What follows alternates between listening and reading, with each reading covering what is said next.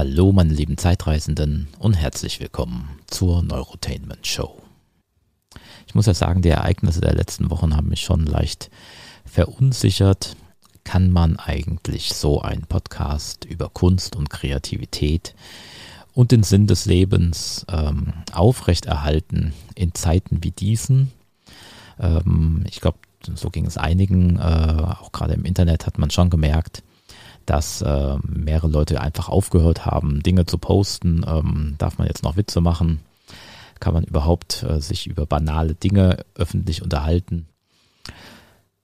Ja, so. Sagen wir es mal so, ich habe eine kleine Pause ähm, auch gebraucht, um mich da ein bisschen zu sortieren, auch um zu gucken, wie man die Inhalte vielleicht jetzt äh, der nächsten Folge anpasst. Ich habe mir eigentlich immer vorgenommen, überhaupt keine Folgen machen zu wollen, die irgendwie eindeutig einer Zeit zuzuordnen sind.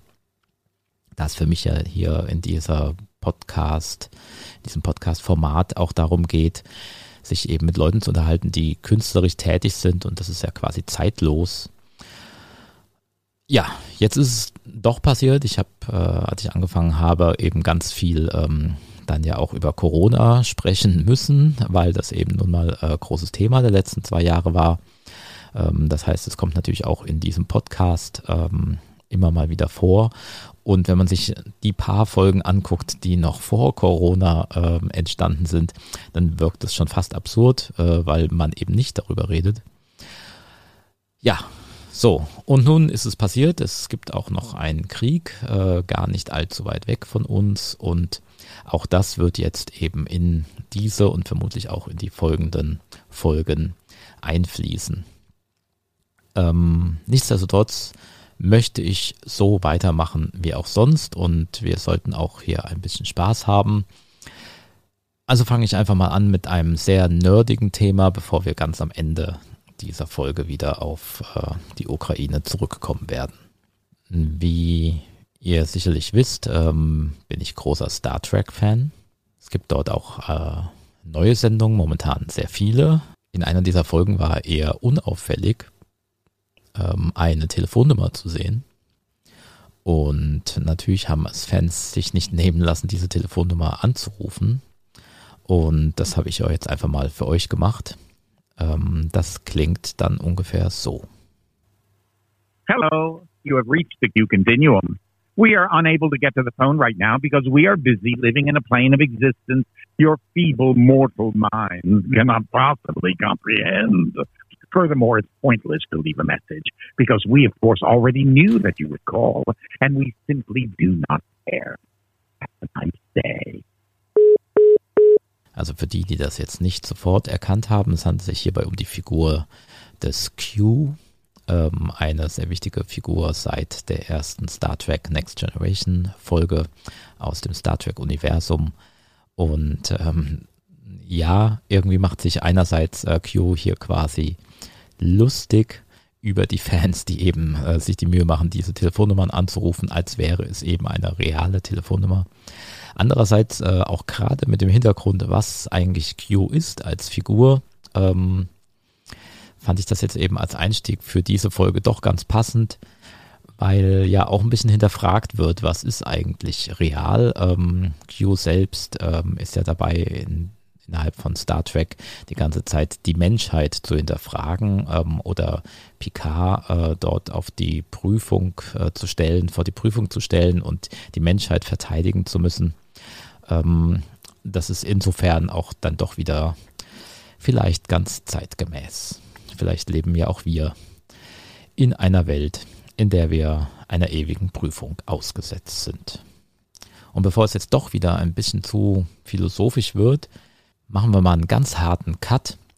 Ich habe natürlich schon wieder, auch diesmal immer noch keinen neuen Jingle für die Neurotainment Show. Aber stattdessen habe ich für eine Rubrik, die die Neurotainment Show hat, einen Jingle gebastelt bekommen. Äh, liebenswerterweise und dankenswerterweise von äh, Axel Marx äh, vom Tonstudio Raum 103 hat sich die Mühe gemacht äh, für die Rubrik James Bond Filme, die keine sind einen äh, Jingle zu basteln. Den hören wir jetzt das erste Mal und dann hören wir natürlich auch die entsprechende Folge dazu. Und danach geht es dann ein ganz klein bisschen ernster weiter.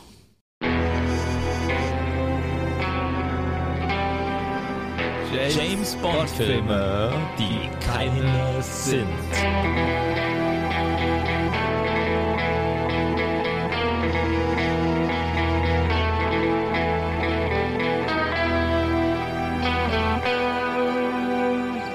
So, der heutige James Bond Filme, Filme, der keiner, der keine sind. Ähm, das letzte Mal haben wir über Casino Royale von 1954 gesprochen. TV-Film, Verfilmung des Buches Casino Royale. Genau. Und heute sprechen wir Weil es so über- schön ist. Über Casino Royale. über Casino Royale. Wie konnte das eigentlich passieren? Ja. Ja. Wie ist das? Machen wir eigentlich bei James Bond Filme, die keine sind, auch die Daniel Craig Filme? Oder? Da können wir uns drüber streiten, ob die eigentlich, weil die eigentlich derart aus der Reihe tanzen. Fast schon, oder? Ne? Also- dass es eigentlich auch James Bond Filme sind, die keine sind. Irgendwie fast schon, ja. Ja. Ähm, ich würde jetzt vielleicht erst noch mal kurz zurückgehen, ähm, weil es ja vielleicht einfach auch ganz spannend ist, das so ein bisschen im Kontext zu sehen. Also wir hatten ja das letzte Mal ähm, den TV-Film Casino Royale, ähm, der noch ganz am Anfang entstand, als Ian Fleming gerade anfing, seine Bücher zu veröffentlichen. Dann wurden die halt irgendwann erfolgreich und dann startete halt eben auch die Verfilmung, ähm, die man ja Genau. bis heute kennt, mit Sean Connery und Dr. No war dann damals der erste Film. Und dann war schon klar, das wird, wird erfolgreich. Und der damalige Rechteinhaber, ähm, Broccoli und Salzman oder wie, der, wie auch immer man das ausspricht, ne? die beiden ähm, konnten halt alle Rechte an allen Bond-Filmen kaufen, außer an Casino Royale eben, weil da ja die Rechte schon vergeben waren, nämlich Ah, an eben ja. diesen TV-Produzenten. Und deswegen stand der quasi nicht zur Ver Verfügung. Deswegen war auch nicht der erste offizielle James Bond-Film Casino Royale, sondern eben Dr. No, weil man dann einfach gesagt hat, dann machen wir irgendwas halt als Start. Das ist tatsächlich spannend, dass die, Ja. obwohl Casino Royale dann auch der erste gewesen wäre, schon gut möglich irgendwie. Das wäre mal. Genau, sonst hätten sie es vielleicht tatsächlich getan. Also weil die Bücher, anders als die Filme, haben ja eine Chronologie. Ja. Ähm, die bauen ja schon so ein bisschen aufeinander auf. Oh, es hätte Oder- das ganze Franchise verändert, vielleicht. Ja, das wäre eine ganz andere Art von Franchise geworden, weil es dann vielleicht auch einfach nicht so chaotisch hätte werden können, weil es Mhm. von Anfang an einfach viel geordneter gewesen wäre. Aber wie auch immer, ähm, lagen da halt so diese Rechte, diese Verfilmungsrechte an Casino Royale ja immer noch in der Gegend rum. Der TV-Sender hat ja aus Climax da jetzt nichts, hat ja keine eigene James Bond-Reihe draus gemacht oder irgendwas. Das war ja wirklich so ein einmaliges Ding. Und so kam es dann, dass ähm, der damals auch sehr bekannte Produzent Charles K. Feldman die Rechte sich erworben hat, diesen Roman verfilmen zu dürfen. Und diesen Produzenten kennt man vor allem, weil er ganz viele vollkommen bescheuerte Komödien zu diesem Zeitpunkt ähm, produziert hat. Ja. Sowas wie Was gibt's Neues Pussy oder What's New Pussycat und sowas. Das klingt nach typischer 60er Jahre Comedy. Genau. Das war sehr erfolgreich aus dem Jahr 65. Da spielt dann Peter Sellers mit, Peter O'Toole, Romy Schneider, Woody Allen. Ähm, da spielte auch schon Ursula Andress mit, die ja das erste Bond-Girl dann in Dr. No schon war. Mhm. Ähm, und äh, das war sehr erfolgreich. Und da haben sie sich gedacht, dann machen wir doch genau so einen Scheiß nochmal. Ja, Nur als James Bond-Verfilmung. genau. So ja. kam es zu Casino Royale. 1967. Aber groß aufgezogen, also muss man schon sagen. Ne? Der Cast ist, ähm, genau, du hast Der ja jetzt Cast schon ist einige krass, genannt. ja. Peter Sellers, Ursula Andress, David Niven, Orson Genau. Welles spielt mit, Woody Allen wieder. Ähm, ja, also es ist ein Riesencast, genau. äh, David Niven, den man ja auch damals groß kannte, Dalia Lavi spielt mit, äh, Hm. William Holden habe ich hier, John Huston, äh, Jean-Paul Belmondo spielt mit. Oh, stimmt, ja. Ähm, also das Wahnsinn. ist schon eine krasse Besetzung. Ähm, genau, Peter O'Toole. Ja, also schon eine ganz gute Liste von, von Namen. Ja, es ist jetzt relativ schwierig zu sagen, worum es in diesem Film geht. Ich weiß nicht, ob, ob du das irgendwie hinkriegst. Ähm, Ja, doch, also, also im Prinzip ist ja die Rahmenhandlung auch ein bisschen ähnlich. Also auch hier ist der Widersacher im Gegensatz zu dem, zu dem Climax-Ableger quasi, sind die Namen hier jetzt auch echt verteilt. Also es ist jetzt Vespa Lind dabei, wir haben Le Chiffre, Mhm. James Bond natürlich.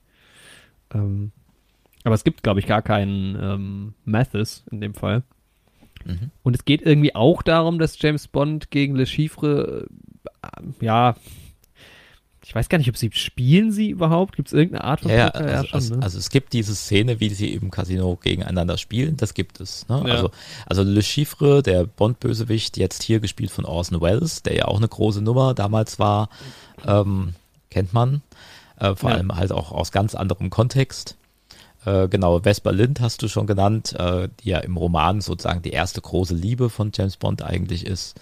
Ähm, jetzt hier gespielt vom ersten Bond-Girl, vom ersten offiziellen Bond-Girl Ursula Andress.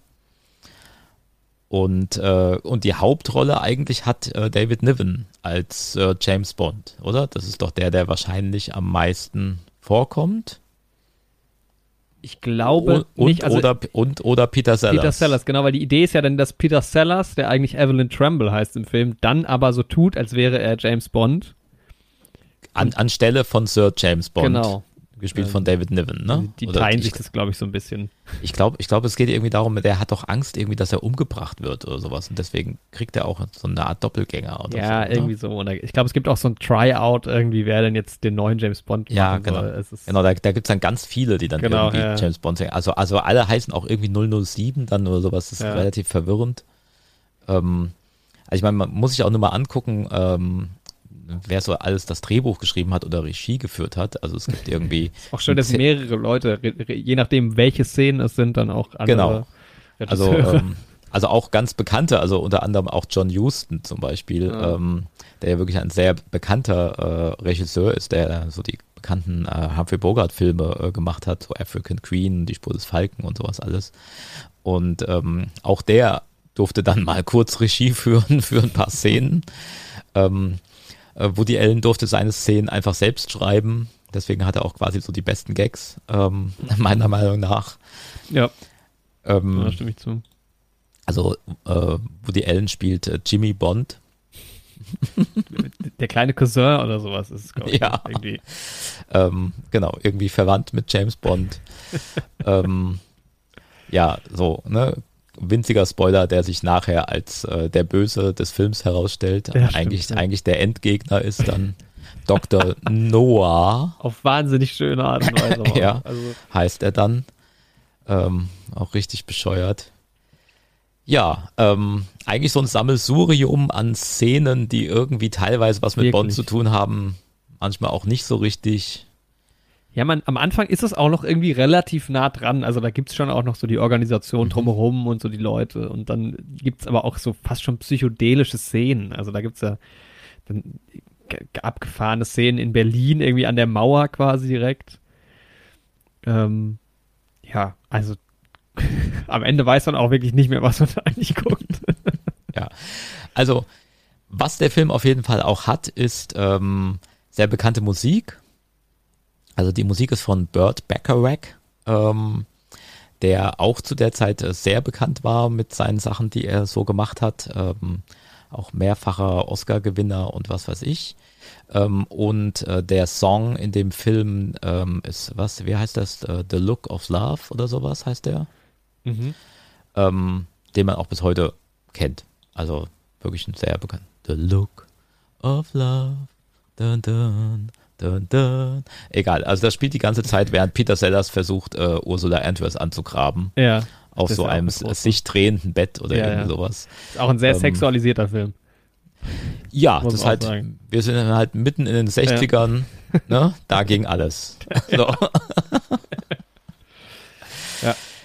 Ja, also ähm, auf jeden Fall, also ich finde tatsächlich, ich mag diesen Film irgendwie, weil er halt vollkommen crazy ist, weil er sich alles erlaubt, weil ich halt auch die Leute mag, die da so mitspielen, Mhm. äh, weil ich die Musik irgendwie ganz cool finde, so diesen 60er-Vibe, der sieht auch teilweise ganz lustig aus, der hat auch so ganz surreale ähm, Sets teilweise, Ja. ähm, in denen da so die Sachen stattfinden. Der hat schon Sieht schon irgendwie was. Toll aus, ja. Ja, genau. Also es ist vielleicht jetzt nicht in dem Sinne ein guter Film. Aber Er hat auch eine 5,1 nur bei IMDb. Aber immerhin noch ein 48er Meterscore.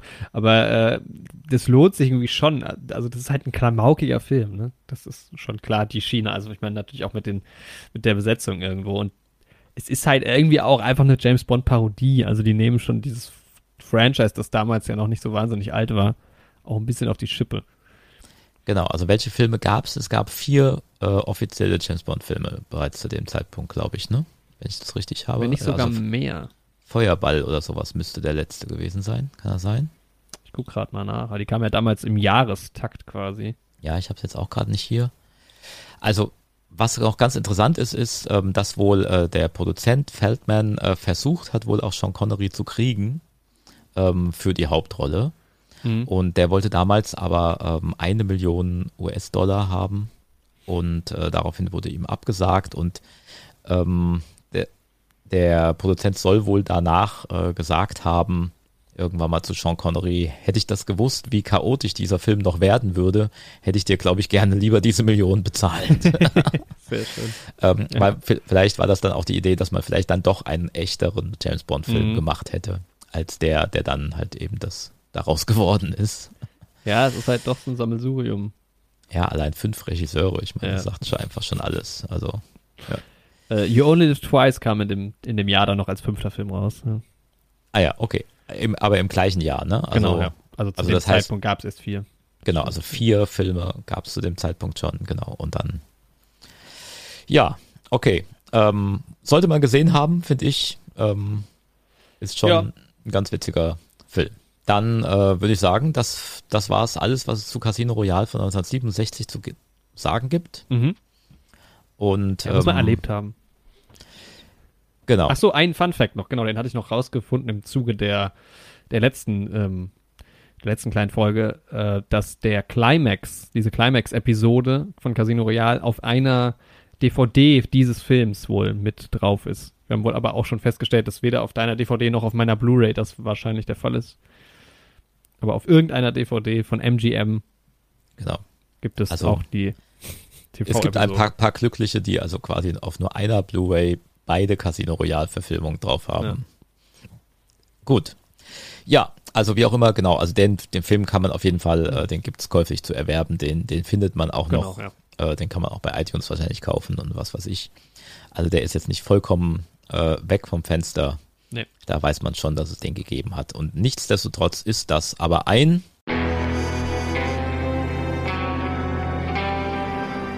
James Bond Filme, die keine sind.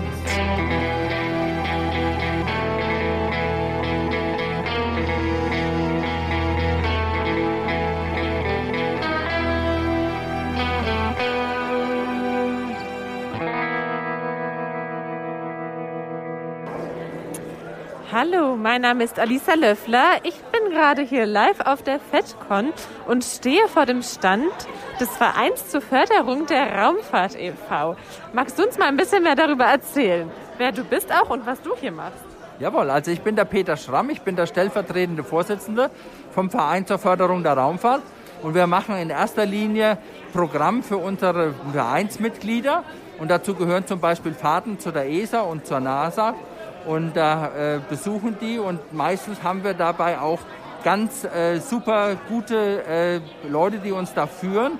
Nicht so den Standardführer, der da sein Programm abspult, sondern dann eben wirklich Leute, die da aus der Raumfahrt sind.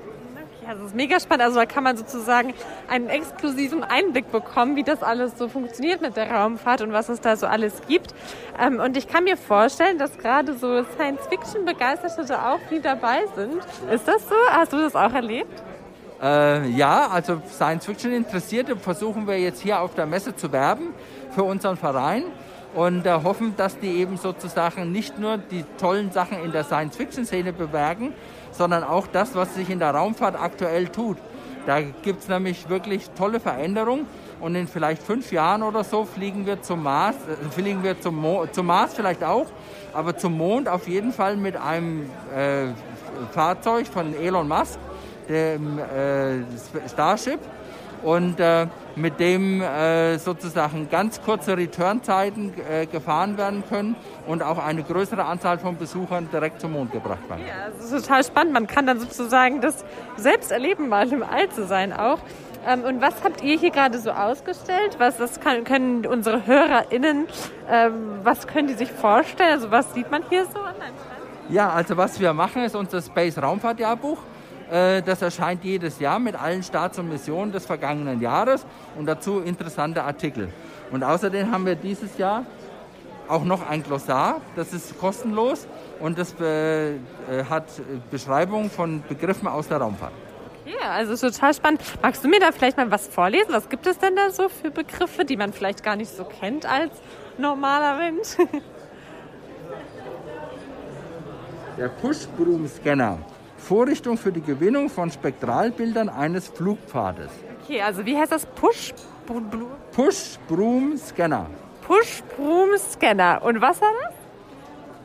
Eine Vorrichtung für die Gewinnung von Spektralbildern entlang eines Flugpfades.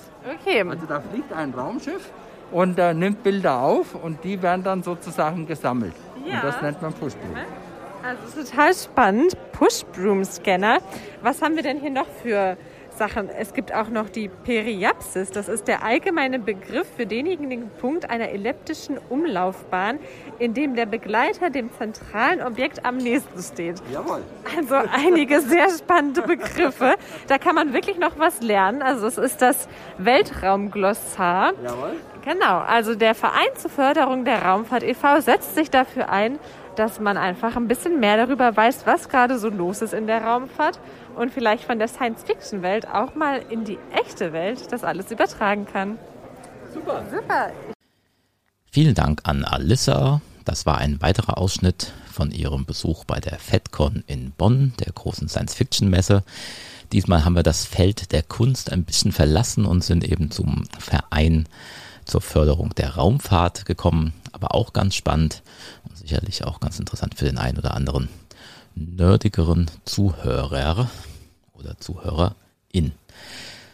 Auch vielen Dank an ähm, Jori Kontriniewicz vom Neue Helden Podcast, der mit mir die Rubrik James Bond Filme, die keine sind, ähm, macht. Das wird auch noch, das geht auch das nächste Mal weiter. Also es gibt auch eine weitere Folge ähm, zur FedCon, ähm, erneut mit der Alissa ähm, in der nächsten Folge und es gibt auch in der nächsten Folge der Neurotainment Show einen weiteren James Bond Film, der keiner ist und ich kann nur verraten, es wird noch verrückter als der Bond-Film eben gerade. Jetzt würde ich mal eine ganz große, ähm, ganz großen Themenwechsel einfach hier fabrizieren wollen. Erstmal ist, glaube ich, das besser jetzt als nie zu sagen, dass man aktuell abstimmen kann für die Neurotainment Show beim Deutschen Podcastpreis. Ähm, dort ist äh, die Neurotainment Show nominiert in der Kategorie Lifestyle. Ich glaube, Lifestyle ist halt einfach die Kategorie, wo man alles reinpacken kann, was nicht ganz so klar zu fassen ist. Da gehört natürlich ähm, diese Sendung eindeutig dazu. Wie auch immer, ihr könnt da jetzt abstimmen. Es gibt einen Publikumspreis. Das ist natürlich für so einen kleinen Podcast, für so eine kleine Sendung wie diese gar nicht so einfach, da ein paar Stimmen zu holen. Aber ähm, sollte euch diese Sendung gefallen, dann könnt ihr da gerne abstimmen. Würde mich natürlich freuen. Und jetzt mache ich einen noch größeren Themenwechsel und gehe jetzt mal zu einem ganz anderen Bereich der Kunst. Ähm, und zwar beschäftigen wir uns jetzt mit Malerei. Ganz genau genommen sogar mit Aktmalerei. So, also vor mir sitzt Astrid Eisinger, Aktmalerin. Ja. Wie reagieren neue Menschen, die du so kennenlernst, denn eigentlich darauf, wenn sie erfahren, was du so machst? Oh, die meisten sind belustigt.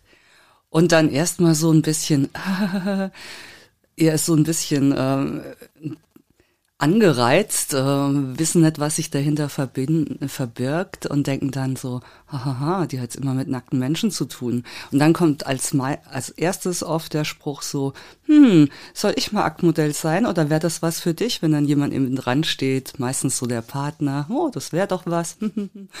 Wie ist denn das? Wie viele Leute sind denn da? Also es wird oft so ein bisschen ähm, lächelnd und ähm, mit so einer einen Schritt zurück. Sie gehen einen Schritt zurück und gleichzeitig einen Schritt vor. Und die Frage ist meistens, ob sie auch Modell stehen sollen oder fragen sie, ob sie auch mal bei dir zeichnen können? Oder also in welche Richtung geht das Interesse? Es könnte ja beide sein. Ja, es ist auch beides, je nachdem, wer es halt ist. Also es gibt Okay. tatsächlich Leute, die sagen sofort, oh, würde ich auch mal machen. Also viele gehen direkt auf das Aktmodell stehen ein. Also tatsächlich sehr viele und viel mehr, als ich auch dachte, die da gar kein Problem haben oder die das für sich als irgendwie Erfahrung mm, begreifen. Und ähm, das ist wohl auch so. Also ich kriege über die Art tatsächlich relativ viele Anmeldungen auch. Ich habe eine relativ große Liste an Aktmodellen. Ich wundere mich darüber auch immer wieder, auch wenn ich ähm, Flyer verlege in der, äh, auslege in der Stadt, dann ähm, melden sich natürlich Leute, die Lust haben, einen Kurs zu machen, aber eigentlich fast genauso viele Leute, die Modell stehen möchten. Darüber bin ich dann immer sehr erstaunt. Die suchen, suchen das so als wie so ein Jobangebot. Ziehen sie sich den Flyer raus und ähm, ja, also es kommt echt drauf an, ähm, von welcher Richtung man natürlich kommt. Aber es ist tatsächlich auch so, dass ich eine Teilnehmerin habe, schon seit drei Jahren, die wollte eigentlich am Anfang Aktmodell stehen. Und dann hatte ich genug Modelle und dann meinte so, naja, gut, zeichne ich mit. Das war vor drei Jahren. Also das heißt, du ähm, machst gar keine Werbung, du machst gar keine Ausschreibungen, Aktmodelle gesucht, sondern du findest die quasi so on the fly. Ja, ich Also habe die finden dich Werbung gemacht quasi. dafür, ja. Ja. Ja. Es Okay. ist, ich schalte immer eine Annonce in der Zeitung, lege ein paar Flyer aus, der Rest ist Mund-zu-Mund-Propaganda. Also es kommen auch oft Teilnehmer und sagen, hey, meine Mitbewohnerin oder mein Mitbewohner wird auch mal Modell stehen. Mhm. Kein Problem. Okay. Eine wahrscheinlich ganz doofe Frage, die du aber bestimmt auch schon ganz oft gehört hast. Warum eigentlich komplett nackt? Also was ist das Problem an der Unterhose? Ja, für mich ist erstmal das Problem, dass ich dann äh, die Taille und die Hüfte nicht sehe und den Hüftknochen. Also das macht für mich im Zeichnen einen Unterschied, ob da ein Unterhöschen dran ist oder nicht. Und zwar genau an einer wichtigen Stelle, weil, die, weil ich dann die äh, innerlichen Zusammenhänge nicht mehr so begreife. Die sind einfach verdeckt. Und aber was es menschlicher angeht, ich finde, die Menschen sind anders, wenn sie nackt sind. Und es macht wirklich, dieses kleine Stück äh, Stoff macht auch noch einen Unterschied im Menschen. Also der Mensch steht mir anders gegenüber. Und ähm, es ist immer wieder total überraschend, wie die Menschen dann sind. Also manche verändern sich wirklich in dem Moment, in dem sie sich entkleiden. Die anderen sind völlig bei sich und man weiß es vorher nicht. Es hängt auch nicht davon ab, wie, was weiß ich, wie hübsch oder so, wenn man jetzt mal nach so allgemeinen Klischees beurteilt, was ich bei meinen Modellen sowieso gar nicht tue. Ähm, davon hängt es überhaupt nicht ab. Ich hatte schon Frauen, die toll daherkamen, wunderschön, also in den gängigen Klischees als schön zu beurteilen. Sie ziehen sich aus und es steht jemand total Verletzliches vor mir mit eingezogenen Schultern und ganz gerade und macht einen unsicheren Eindruck. Das, also ich, das ist als Modell noch nicht mal schlecht. Das ist, es kann einem ja auch was geben, zeichnerisches. Da mache ich nur was ganz anderes draus, wie aus einem anderen Menschen, der dann mal kommt und ja, ein Modell, da dachte ich, okay, die traut sich was, kam, hat es auch das erste Mal gemacht, kam und ich dachte, ja, die ist so groß in alle Richtungen, Doppel D im Körper überhaupt. und sie zieht sich aus und es war ein vollkommen stolzer Mensch mit einer Wahnsinns, äh, einem wahnsinns ästhetischen Ausdruck und ja, einer Stärke. Da kam auch was anderes raus und alle Teilnehmer haben gemeint, wow, tolles Modell. Das kommt auch bei anderen an, das sieht jeder. Das ist super interessant. Oder, oder Männer, also einer, der war, ja, ganz groß und so sehr grob. Ich dachte, huh, gut, dass ich ihm nicht nachts in der Gasse begegne. Dann zieht er sich aus, hat riesengroße Hände und so ganz ausdrucksstark in den Fingern. Also es, da kommen dann ganz andere Bilder raus. Also es ist in dem Moment, wenn, wenn sich jemand entkleidet, dann, äh, dann passieren ganz wahnsinnig spannende Sachen, die man nutzen kann. Also ich bin ja ähm, mehr oder weniger in den 80ern aufgewachsen und ich weiß, dass es früher einfach der Umgang mit Nacktheit auch zum Beispiel, keine Ahnung, es gab immer eine Fahrwerbung oder sowas, wo dann einfach mal eine Frau auch beim Duschen zu sehen war oder es gab nackte Szenen äh, bei der Lindenstraße. Mhm. Ähm, sowas gibt's heute irgendwie alles gar nicht mehr. Also heute ist, ich habe das Gefühl, wir befinden uns in einer eher brüden Phase, in der Nacktheit auch immer sofort äh, zwangsläufig sexualisiert wird. Siehst du das auch so?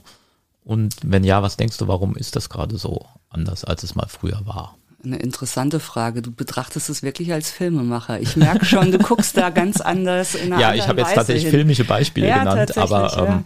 die ich mir noch nicht überlegt habe. Ich mache das ja seit ich 18 bin oder ja, als ich 18 wurde, habe ich angefangen mit Aktzeichnen. Mhm ich habe es natürlich immer aus einer anderen Perspektive aus betrachtet. Für mich ist Aktzeichnen einfach ähm, Kunst unter Stresseinfluss, weil länger als zehn Minuten sitzt ein Modell nicht. Da mhm. muss man schon, also man setzt sich selbst unter Druck, um dann zu einem Ergebnis zu kommen. Und der Mensch ist für mich einfach das interessanteste Subjekt, das ich zeichnen kann. Mhm.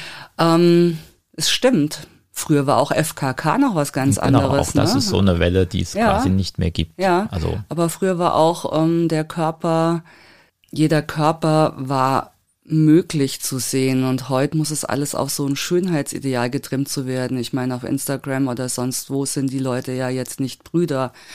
Im Gegenteil, aber es kommt in der Tat oft ähm, ja, fast anrüchiger oder auch nuttiger rüber, in der mhm. Art, wie es sich zurechtgestylt wird. Ja, es stimmt. Also es ist in der Tat ein, ein Zurückgehen im körperlichen Zeigen, aber wenn man sich zeigt, dann muss es gleich 100 Prozent irgendwie perfekt sein. Da kommt keine Hängebrust. Mhm. Was das, aber eigentlich ein Normalmaß wäre. auch sein. Ja, genau. ähm, wer kommt denn zu dir? Also nicht nur die Modelle, sondern auch wer kommt zu dir zum Zeichnen? Ganz unterschiedliche Leute. Also mein derzeitiger Kurs, ich hatte gerade am Mittwoch 13 Leute, das war wirklich voll. Und es mussten welche gehen, war im Alter von, ich, ich glaube, es hat bei einer 17-jährigen Schülerin angefangen, die Animation studieren möchte und es nutzt, bis ähm, ja eine Rentnerin. Also Altersspanne ist groß, ähm, beruflich auch unterschiedlich natürlich. Ähm, ich habe relativ viele Architekten, aber das muss mhm. ich im Moment sagen. Also es sind natürlich auch Studiengänge, die irgendwann mal ein bisschen Aktzeichen im Studium gemacht haben, so kreativ sind wie Kommunikationsdesigner oder so, die alle aus dem kreativen Grund angefangen haben zu studieren und inzwischen klicken, Mausklicken wie alle anderen auch mhm. und mal wieder ihre Hände benutzen möchten, mal wieder richtig hingucken möchten, mal wieder was äh, produzieren möchten, wo man vielleicht am Anfang auch nicht weiß, was am Schluss rauskommt. Also das zielgerichtete Arbeiten auch mal hinter sich lassen möchten, um mhm. zu gucken, was passiert einfach, wenn man im Flow ist. Also unterschiedlich. Äh, Psychologen, mhm. sehr viele Altstein, äh, nee, nee, äh, also ich habe eine Steinmetzin, also ganz unterschiedliche Leute, Innenarchitekten, ja, okay. Labor, Laborantin. Ist es denn Voraussetzung, dass man schon ein bisschen zeichnen kann? Oder würdest du, würdest du sagen, Aktzeichnen ist eigentlich der Beginner, die Einstiegsmöglichkeit ins Zeichnen oder wie siehst du das? Aktzeichnen ist eigentlich die Königsdisziplin der Kunst. Nee, es ist nicht okay, das Einfachste. Es ist nicht, nicht der, der nicht der Einstieg. Es wäre jetzt nicht so der Zeicheneinstieg und trotzdem habe ich viele Anfänger im Zeichnen, weil ich versuche es auch anders anzugehen. Mhm. Also ich versuche es auch nicht direkt so akademisch genau zu greifen, dass die sich dann ähm, verkünsteln mit einem dünnen Bleistift an einer Schulterpartie. Oh mein Gott, also es würde ja auch Stunden dauern. Es gibt aber tatsächlich Kurse, wo Modelle ähm, dann eine halbe Stunde eine Position einnehmen, fünf Minuten Pause und das gleiche weiter.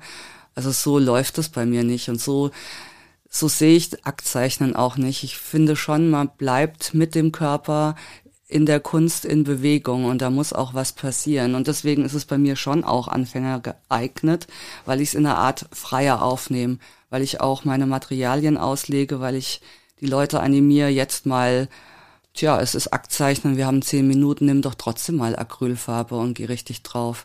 Mhm. Und dann zeichnest du doch mit dem Stift rein und kratzt da was raus. Also ich versuche das als künstlerische Technik dann auch trotzdem voranzubringen.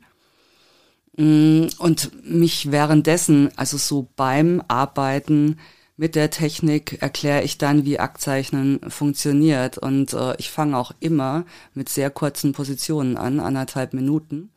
Sieben Stück, das ist so eine Sache, die mache ich absichtlich, weil man kann in anderthalb Minuten kaum einen Körper aufs Blatt zaubern. Also scheitert ja schon mal eigentlich per se fast jeder. Das sind aber anderthalb Minuten, in denen man sich nicht stresst, weil die Proportionen werden wahrscheinlich nicht stimmen und es wird auch nicht die ganze Figu- Figur erfasst und trotzdem ähm, versuche ich einen Rahmen zu schaffen, der das in ein schönes Bild fasst, in dem Sinn, dass ich dann mal sage, komm, nehmt mal drei unterschiedlich farbige Pastelle, die laufen sehr schnell. Fangt einfach an, beobachtet die Linie genau, guckt viel aufs Modell, nicht so viel aufs Blatt ähm, und setzt die Figuren so ein bisschen übereinander in verschiedenen Farben. Dann erkennt man trotzdem noch, dass da Menschen sind, aber es wird so ein Bewegungsteppich, der hat dann schon wieder einen künstlerischen Touch. Auf die Art kommt man eher von der Kunst zum Aktzeichnen und nicht so vom akribischen, anatomisch genauen Zeichnen dann irgendwann mal zur Kunst. Ja, ich mag den Weg andersrum. Okay. Da sind die Leute dann auch wesentlich entspannter bei. Wie bist du überhaupt dazu gekommen? Zum Zeichnen, aber auch zum Aktzeichnen. Ich schätze mal, dass ich auch viel über die Bewegung gekommen bin. Also für Kunst habe ich mich natürlich immer interessiert und habe immer viel gezeichnet, aber ich habe auch immer gleichzeitig getanzt.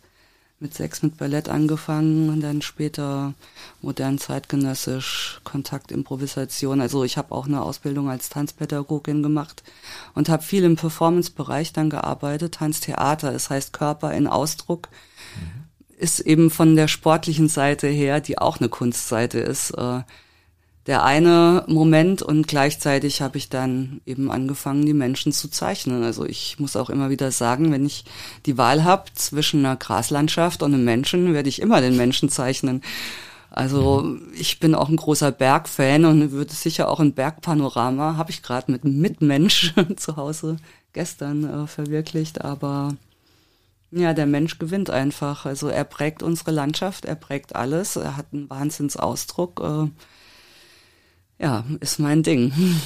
Auch von der Bewegung. Du hast es gerade schon erwähnt, ähm, Performances machst du auch. Was genau machst du denn da oder hast du schon gemacht? Ähm, die letzte Performance habe ich gerade mh, in meinem Atelier, das ich in Mainz habe, in der Innenstadt, und das relativ groß ist. Da hatte ich eine Ausstellung, zu der ich mir eine Lyrikerin eingeladen habe. Also da ging es für mich auch darum, mich immer wieder in neue Wege zu bringen. Und ich dachte, lad dir jemanden ein, jemand, der aus einem ganz anderen Bereich kommt. Wir gucken, was miteinander passiert. Und es war super. Also sie hat geschrieben, ich habe gelesen, habe mich drauf äh, eingespielt, genommen, was ich gehört habe. Und sie hat dann neu geschrieben, ich habe wieder neu gemalt und es kam dann, das Thema hat sich in der Arbeit gefestigt. Und in der Arbeit hat sich für mich dann auch schon wieder der erste Gedanke, was kann man da noch tun? Was ist eigentlich noch ein Zusammenspiel? Also klar, wir machen Kunst, wir arbeiten mit Sprache. Für mich gehört da auch noch Bewegung dazu. In dem Moment kommt auch der Zeitfaktor dazu. Also in dem Moment habe ich eine Dramaturgie. Also in dem, das ist für mich einfach noch ein Plus an Kunst. Also ich, ich muss ja auch irgendwie gucken, dass ich das Thema dann nochmal in Bewegung vielleicht ganz anders fasse, dem vielleicht nochmal einen anderen Rahmen gebe. Und ähm, auf die Art hat sich das, also das war eine total interessante Zusammenarbeit, weil sie wusste zuerst gar nicht, was ich, warum, warum, warum willst du eine Performance machen? Es war für sie eben nicht ihre Art, ähm, sich künstlerisch auseinanderzusetzen. Und ich dachte, ja, ich muss jetzt nichts bewerben, das ist es nicht, das ist nämlich das, was sie wahrscheinlich dachte, sondern es geht um ein anderes Handhaben des, des Themas und ein anderes Herangehen. Ähm, letztendlich war das dann, ähm, die Arbeit hat sich ja schon ein bisschen über die Corona-Zeit ähm, natürlich gedreht. Es ging um das Eingesperrtsein der Menschen. Ich habe Raster entwickelt, Raster auch, die ich ähm, gesehen habe, wenn ich aus dem Fenster geguckt habe und alle Fenster waren beleuchtet, aber keiner auf der Straße. Daraus habe ich mir mit Gebäuden und Menschen, also die Menschen in ihrer Zerrissenheit irgendwie versucht, ähm, darzubieten und sie hat sehr heftige lyrische Gedichte, weniger in Reimform dazu auch zum Besten gegeben. Die Performance war dann tatsächlich ein Gedicht von ihr. Dann ähm, habe ich performt und hatte den Gedanken, ich stehe am Küchentisch, ich darf hier nicht weg. ich bin hier in der Küche eingesperrt, was tue ich? Und habe alle versucht eben alle emotionalen Zustände durchzuspielen, die wir so hatten in dieser Zeit. Und das ähm, hat ein bisschen darin gemündet, dass ich auch den Tisch ziemlich zerschlagen habe, mhm. aber auch Yoga gemacht habe und am Schluss habe ich noch ein Kochrezept äh, zitiert, nämlich Hirngeschnetzeltes. ah, ja. Für zwei Personen. ähm, was ist das, was du vorhast mit dir selbst in der Zukunft? Was möchtest du noch machen? Wo willst du hin mit dir als Künstlerin? Ich möchte weiter solche Ausstellungen machen, das war großartig. Mhm. Also es war noch ein Bassist dabei. Es war eine perfekte Improvisation. Also die Ausstellung, genau in der Richtung möchte ich weitergehen. Ich glaube, ich möchte weiter mit anderen Menschen arbeiten, die aus einem anderen Bereich kommen, neue Themen aufgreifen, die neu bearbeiten und dann dann auch performativ damit arbeiten. Das war, war für mich künstlerisch der perfekte äh, die perfekte Zusammenarbeit. Hm? Ja, sehr schön. Dann vielen Dank für das Gespräch. Ja, vielen Dank. Und weiter geht's mit großem Themenwechsel. Wir ziehen uns die Klamotten wieder an, legen den Pinsel aus der äh, zur Seite und reden über Musik. Mir virtuell gegenüber sitzt eine sehr kreative Person, passend zu dieser Sendung hier.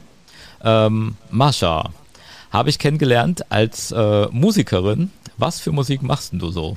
Du bist ja auf mich jetzt aufmerksam geworden durch das Electrospring-Projekt mit Masha Ray. Mhm. Aber ich habe auch schon EDM-Zeugs gemacht, auch Schlager und ähm, bin jetzt eben dran an meinem ersten Solo-Projekt. Und das geht so in die Richtung, ich nenne es cinematischer Folk-Pop. Ja. Mhm, okay. Also das, das ja, dann erklär mir doch mal, also auf jeden Fall mal den letzten Begriff und vielleicht auch äh, Elektroswing für die Leute, die nicht wissen, was das ist. Ich glaube, mit Schlager kann man am meisten anfangen. Nee, also Schlager war auch, das habe ich nicht selbst, das war nur so für andere äh, in Songwriting-Sessions. Ähm, mhm. äh, genau, also ja, cinematischer Folk-Pop ist so ein bisschen episch, orchestral, Streicher, bisschen folky, bisschen Folklore, dass auch ein bisschen meine ukrainischen, jüdischen Wurzeln ein bisschen zu hören sind, ganz minimal im Hintergrund. Und mhm. äh, genau, atmosphärisch. Und Electroswing ist eben eine Mischung aus ja, so Swing-Musik mit äh, elektronischen Beats bist ja offensichtlich also sehr aktiv im äh, musikalischen Geschehen. Wir können ja jetzt leider in dieser Sendung keine Musik von dir spielen, weil die GEMA ja, uns das nicht, er, nicht erlaubt. Aber ähm, ja, ich werde auf jeden Fall ein paar Links äh, in die Show Notes setzen, damit man sich dann ähm, Sachen von dir nachher anhören kann irgendwie. Dich findet man ja auf jeden Fall bei Spotify ja, ähm, wenn man und möchte, Co. Gerne. Wenn man möchte. Ähm, wie bist du überhaupt auf Musik gekommen? Also warum, was, was war der Moment, was war der Tag, an dem du entschieden hast, so, die kleine Mascha, die möchte jetzt Musik machen. ähm, eigentlich habe ich ja, ich habe immer so als kleines Kind, damals in der Ukraine noch so gerne Gedichte aufgesagt. Das war so voll mein Ding. Und irgendwann in der Grundschule hat sich so eine Girlband äh, bei mir in, in der Klasse äh, gebildet ich, ich war nicht Teil dieser Girlbands, das ist sehr traurig. Ich war damals auch sehr traurig, habe es niemandem gesagt, aber ich war traurig. und, ja, mhm. ich habe das so, so gesehen und dachte mir, das wäre doch eigentlich auch was Feines. Ja. Und dann aus diesem kleinen Gedanken damals ist dann irgendwie immer mehr und weiteres Zeug geblüht. Und würdest du jetzt sagen, das ist wirklich so dein Ding? Also da willst du auch dranbleiben oder kannst du dir vorstellen, du machst einfach auch was komplett anderes? Oder ist der Zug schon lange abgefahren für dich? Ja, der, der Zug ist tatsächlich äh, sehr, sehr lang abgefahren. Also ich bin sehr, sehr glücklich mit dem, was ich mache. Ähm, jetzt auch, ich habe ja noch ein bisschen als zweites Standbein so Synchronsprechen. Äh, aber das halt auch mit Stimme und ich weiß nicht, das äh, erfüllt mich sehr, mich da irgendwie so mhm. ausdrücken zu können. Und äh, das war halt nie irgendwas anderes, eine, eine Alternative. Also tatsächlich mhm. nie. Synchronsprechen, jetzt hast du es gerade schon angesprochen. Äh, was machst du da und wie bist du da rangekommen? Aus ganz großem Zufall. Das war tatsächlich nie geplant, im Gegensatz zu meiner Sing- und Schreibkarriere, die schon immer an der getüftelt äh, wurde. Ähm, es war durch einen Kommilitonen im Studium, in der Popakademie, bin ich irgendwie zufällig zu einem Job als Sprecherin gekommen. Und dann hat mir das irgendwie so viel Spaß gemacht, dass ich da eben versucht habe, dran zu bleiben, besser zu werden. Ich hatte ja absolut gar keine Kenntnis. Also ich habe das sehr naiv genommen, dass das ja irgendwie geht. Ich meine, ich dachte ja, ich singe ja, also muss ich auch sprechen können, aber ja. Ja, und dann bin ich irgendwann auch ins Synchron gerutscht. Mhm. Was, was sprichst du da? Ähm, nenn mal irgendwas, was vielleicht auch hier die Hörer und Hörerinnen hör kennen könnten. Also ich mache das ja tatsächlich noch nicht so lang und da braucht man ja schon sehr lange, bis man da, glaube ich, nennenswerte äh, Sachen spricht, die so der Grundmensch kennt. Aber ähm, ich habe ja heute erst einen, einen kleinen Post gemacht, um das mal ein bisschen unter die Leute zu bringen, dass ich das überhaupt mache. Äh, genau, also das sieht man gerade auf Netflix, zwei Serien auf jeden Fall. Das ist zum einen Arcane, da spreche mhm. ich Sky. Und äh, Black Space, da vertone ich äh, Mayan. Mhm. Also Arcane ist eine Serie, die wird mir gerade permanent von Leuten empfohlen. Also das heißt, ich muss das ja sowieso ähm, mir irgendwann an, ansehen und ähm, wäre dann jetzt bereit, ja, quasi dir zuliebe mir auch die deutsche Synchronfassung anzuhören. Das ist sehr nett von dir, danke. das hätte ich nämlich normalerweise wahrscheinlich nicht getan. Aber ja gut, okay, ich, wenn ich dann äh, mir das angucke, dann werde ich also auf Sky achten, ja. Okay. Ja, also ja. Das, äh, ja sehr, kannst du zweimal gucken, einmal auf Englisch, einmal auf Deutsch. Ja, okay. oder was ist das Original? Das ist wahrscheinlich eher japanisch oder sowas, oder? Ist das eine japanische Serie? Nee, ich glaube tatsächlich ist es äh, ist tatsächlich. amerikanisch. Ah ja. Oh, oh. Okay. Ich, ich sag lieber nichts. Ich, ich habe keine Ahnung tatsächlich. okay. Ja, ich weiß es gerade auch gar nicht. Okay, ähm, nochmal zurück zu deiner Musik. Also was mir ja immer auffällt, also ja, jetzt machst du so viele verschiedene Dinge, aber was ja schon immer äh, klar war, auch mit den ersten Dingen, äh, wo ich dich kennengelernt habe, ähm, ich würde mal jetzt einfach mal sagen, so, das ist alles so ein bisschen crazy. Ja. ähm, das würde ich sagen, ist so ein bisschen, äh, also eindeutig äh, kreative Herangehensweise an Musik. Oh, danke schön, ähm, das freut mich zu hören. Genau, so und auch das, dass du das jetzt als was Positives siehst, ja, also so, ähm, genau, so ist es auch von mir gemeint. Aber was ist das, was dich da so reizt? Also was ist das, warum, ähm, warum machst du nicht Musik wie alle anderen? Was ist so, Ne? Also der künstlerische Aspekt würde mich interessieren. Wie, wie kommst du auf die naja, Sachen, die du so machst? Ich habe halt auch nie drüber nachgedacht, tatsächlich speziell irgendwie was anders zu machen, sondern zum einen habe ich halt einfach schon in den Anfängen, glaube ich, versucht, das so zu schreiben oder zu singen oder wie auch immer, wie mir das halt selber gefallen würde. Und das war dann mhm. anscheinend anders als das andere erstmal machen würden. Und mhm. zum anderen, ich habe auch irgendwie mit so Cover-Zeugs für Hochzeiten, ich glaube, da sind viele schon durch irgendwie. Und beim Singen von diesen Cover-Songs habe ich halt auch einfach nicht den Sinn begriffen, das möglichst nah am Original oder so zu machen, weil, keine Ahnung, dann kann man halt das Original hören. Dann, mhm. So kann und will ich da ja gar nicht irgendwie, ja, da, dahin kommen oder das äh, zu versuchen, ähnlich zu machen, sondern halt irgendwie dann was Eigenes zu schaffen. Gib doch mal jetzt meinen HörerInnen ein paar Tipps, was sie jetzt anspielen könnten von dir. Vielleicht mal so zwei, zwei Dinger, die auch vielleicht unterschiedlich sind, die sich jetzt mal alle, die sollen jetzt mal alle gleich Pause drücken und dann äh, rüber zappen zu Spotify oder Apple Music oder was weiß ich. Ah, Schwierige Frage. Ähm, gut, also das neue Projekt ist ja alles noch top secret und noch nichts released. Ähm, und von Masha Ray, also einer meiner Lieblingssongs von da ist Keep Falling.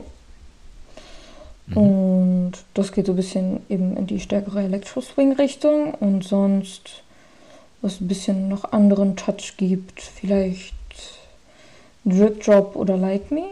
Ja, sehr gut. Okay, also so machen wir es. Das ist jetzt quasi eine interaktive Folge. Ähm, alle HörerInnen drücken jetzt auf Pause, ähm, hören sich Like Me und was war das erste? Keep Falling. Äh, ich hab's, Keep Falling an äh, von Masha Ray. Vielen Dank fürs Gespräch ähm, und ich hoffe, ähm, wir hören es einfach auch nochmal. Sehr gerne. Tschüss. So endete mein Gespräch mit Mascha und kurz danach wurde die Ukraine angegriffen. So wollte ich natürlich unser Gespräch nicht enden lassen und habe deswegen ein paar weitere Fragen an Sie äh, per WhatsApp gerichtet und das hört ihr jetzt. Ja, Mascha, wie du weißt, haben sich die Ereignisse recht unerfreulich überschlagen ähm, seit unserem letzten Gespräch. Du bist selbst aus Kiew, ähm, soweit ich weiß, äh, lebst in Deutschland, hast aber sicherlich noch mehr Kontakt in die Ukraine, also als ich jetzt. Wie hast du die letzten Wochen erlebt, so ganz persönlich? Hallo, lieber Andreas. Ähm, genau, also seit unserem Interview haben sich die Ereignisse leider sehr unschön ereignet, überschlagen. Ähm, also es war schon von Tag eins sehr intensiv direkt für mich, weil meine Mutter mich auch direkt in der Nacht, wo es geschah, der Angriffskrieg jetzt angerufen hat und ich aus dem Schlaf so ein bisschen gerissen wurde und mit ihr geredet habe und erstmal Angst hatte, dass irgendwie zu Hause irgendwas passiert ist, weil sie halt um ja, 6 Uhr morgens versucht hat anzurufen. Und bei meiner Familie zu Hause, die in München Gott sei Dank leben, war alles gut. Aber ja, in meinem Heimatland halt nicht mehr.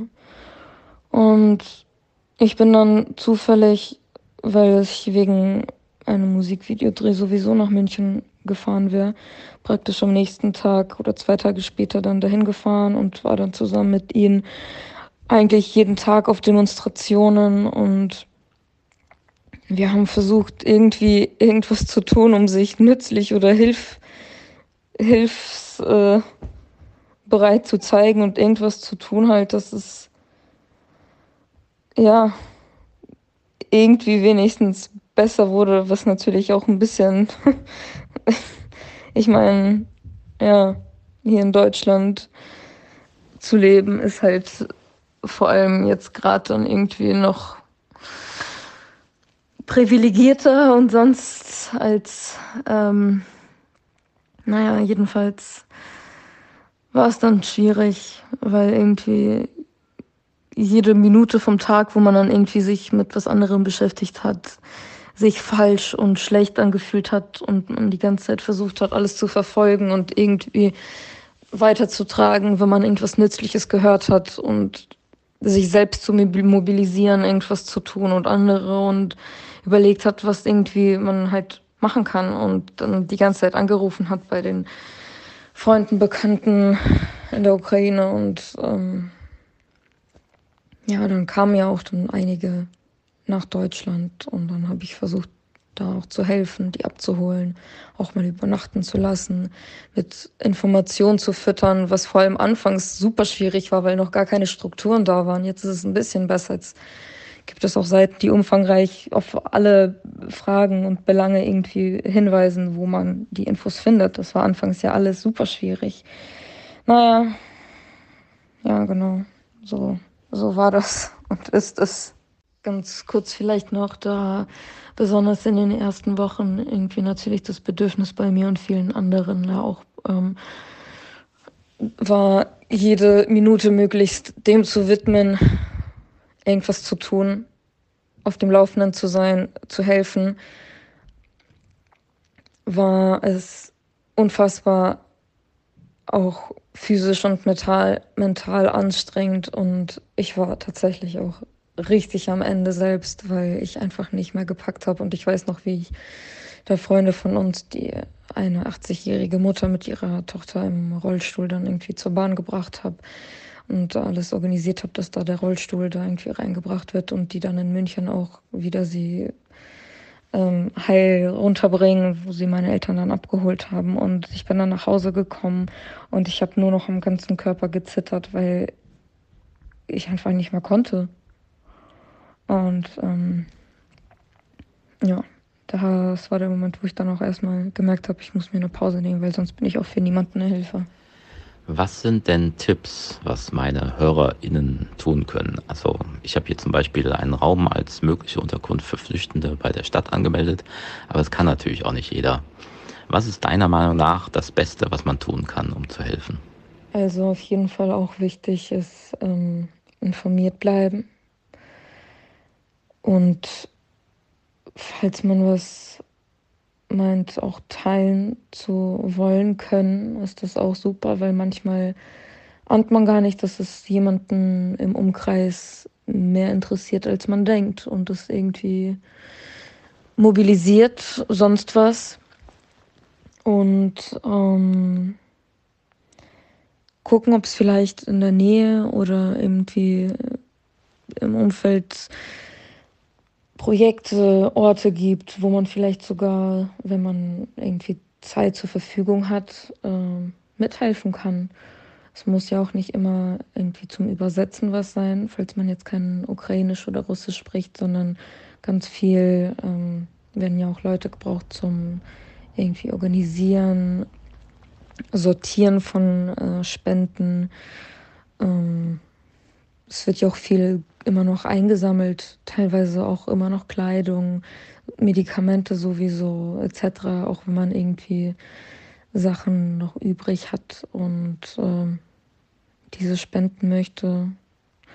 Ähm, genau, sowas. Und ich glaube, wenn alle ein bisschen was, was sie können, machen, ist schon sehr, sehr viel getan. Vielleicht noch eine letzte Sache. Falls man Kontakte hat nach äh, Russland oder ähm, in Deutschland Kontakte mit ähm, generell Menschen, die Putin und die ganze Bewegung Russlands momentan unterstützen oder nicht verurteilen, was eigentlich das Gleiche ist momentan, das Gespräch suchen und äh, sich vorher schlau machen, Fakten checken und ja, sich unterhalten, zeigen, dass man klare Stellung einnimmt. Wie gehst du selbst damit jetzt um? Also ich habe zum Beispiel gelesen, dass du auch eine der Synchronstimmen im neuen Batman-Film warst. Mm, das ist natürlich angesichts der Lage jetzt nichts, was man wahrscheinlich so stark in die Welt hinaus posaunt, wie man es sonst getan hätte. Aber eigentlich ist das natürlich eine tolle Sache und auch ein Riesenerfolg für dich. Inwiefern spielt Kreativität vielleicht sogar gerade jetzt eine Rolle in deinem Leben?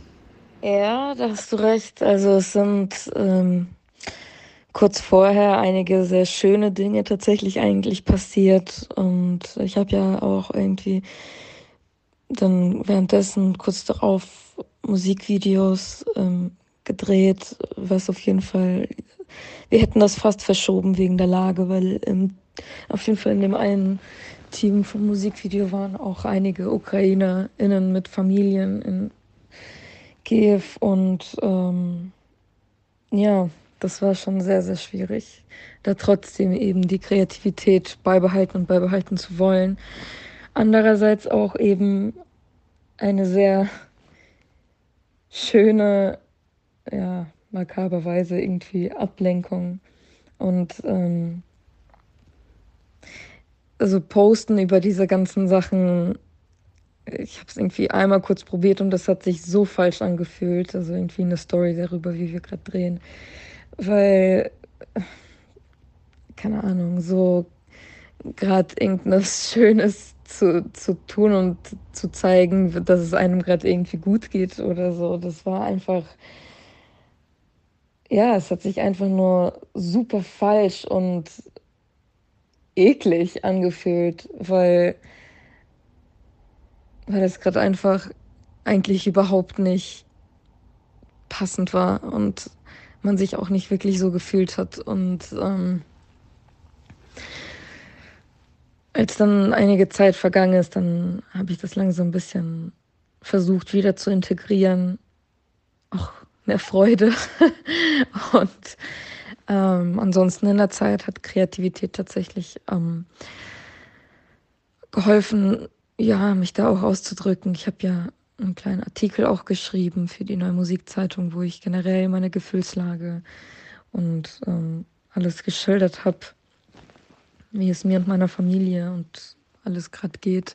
Das hat total geholfen und ich habe irgendwie angefangen, Texte und Lieder auch zu schreiben, um irgendwie das alles rauszulassen. Und ähm, danach ging es mir auf jeden Fall immer sehr viel besser. Danke, Mascha, für dieses Nachgespräch. Ich wünsche dir alles Gute, deiner Familie alles Gute und natürlich auch der Ukraine. Und damit geht diese Folge der Neurotainment Show hiermit anders zu Ende als sonst. Ähm, ich hoffe auf positivere Erzählungen, die wir in der nächsten Folge wieder haben werden. Und verbleibe bis dahin, die Zukunft ist frei.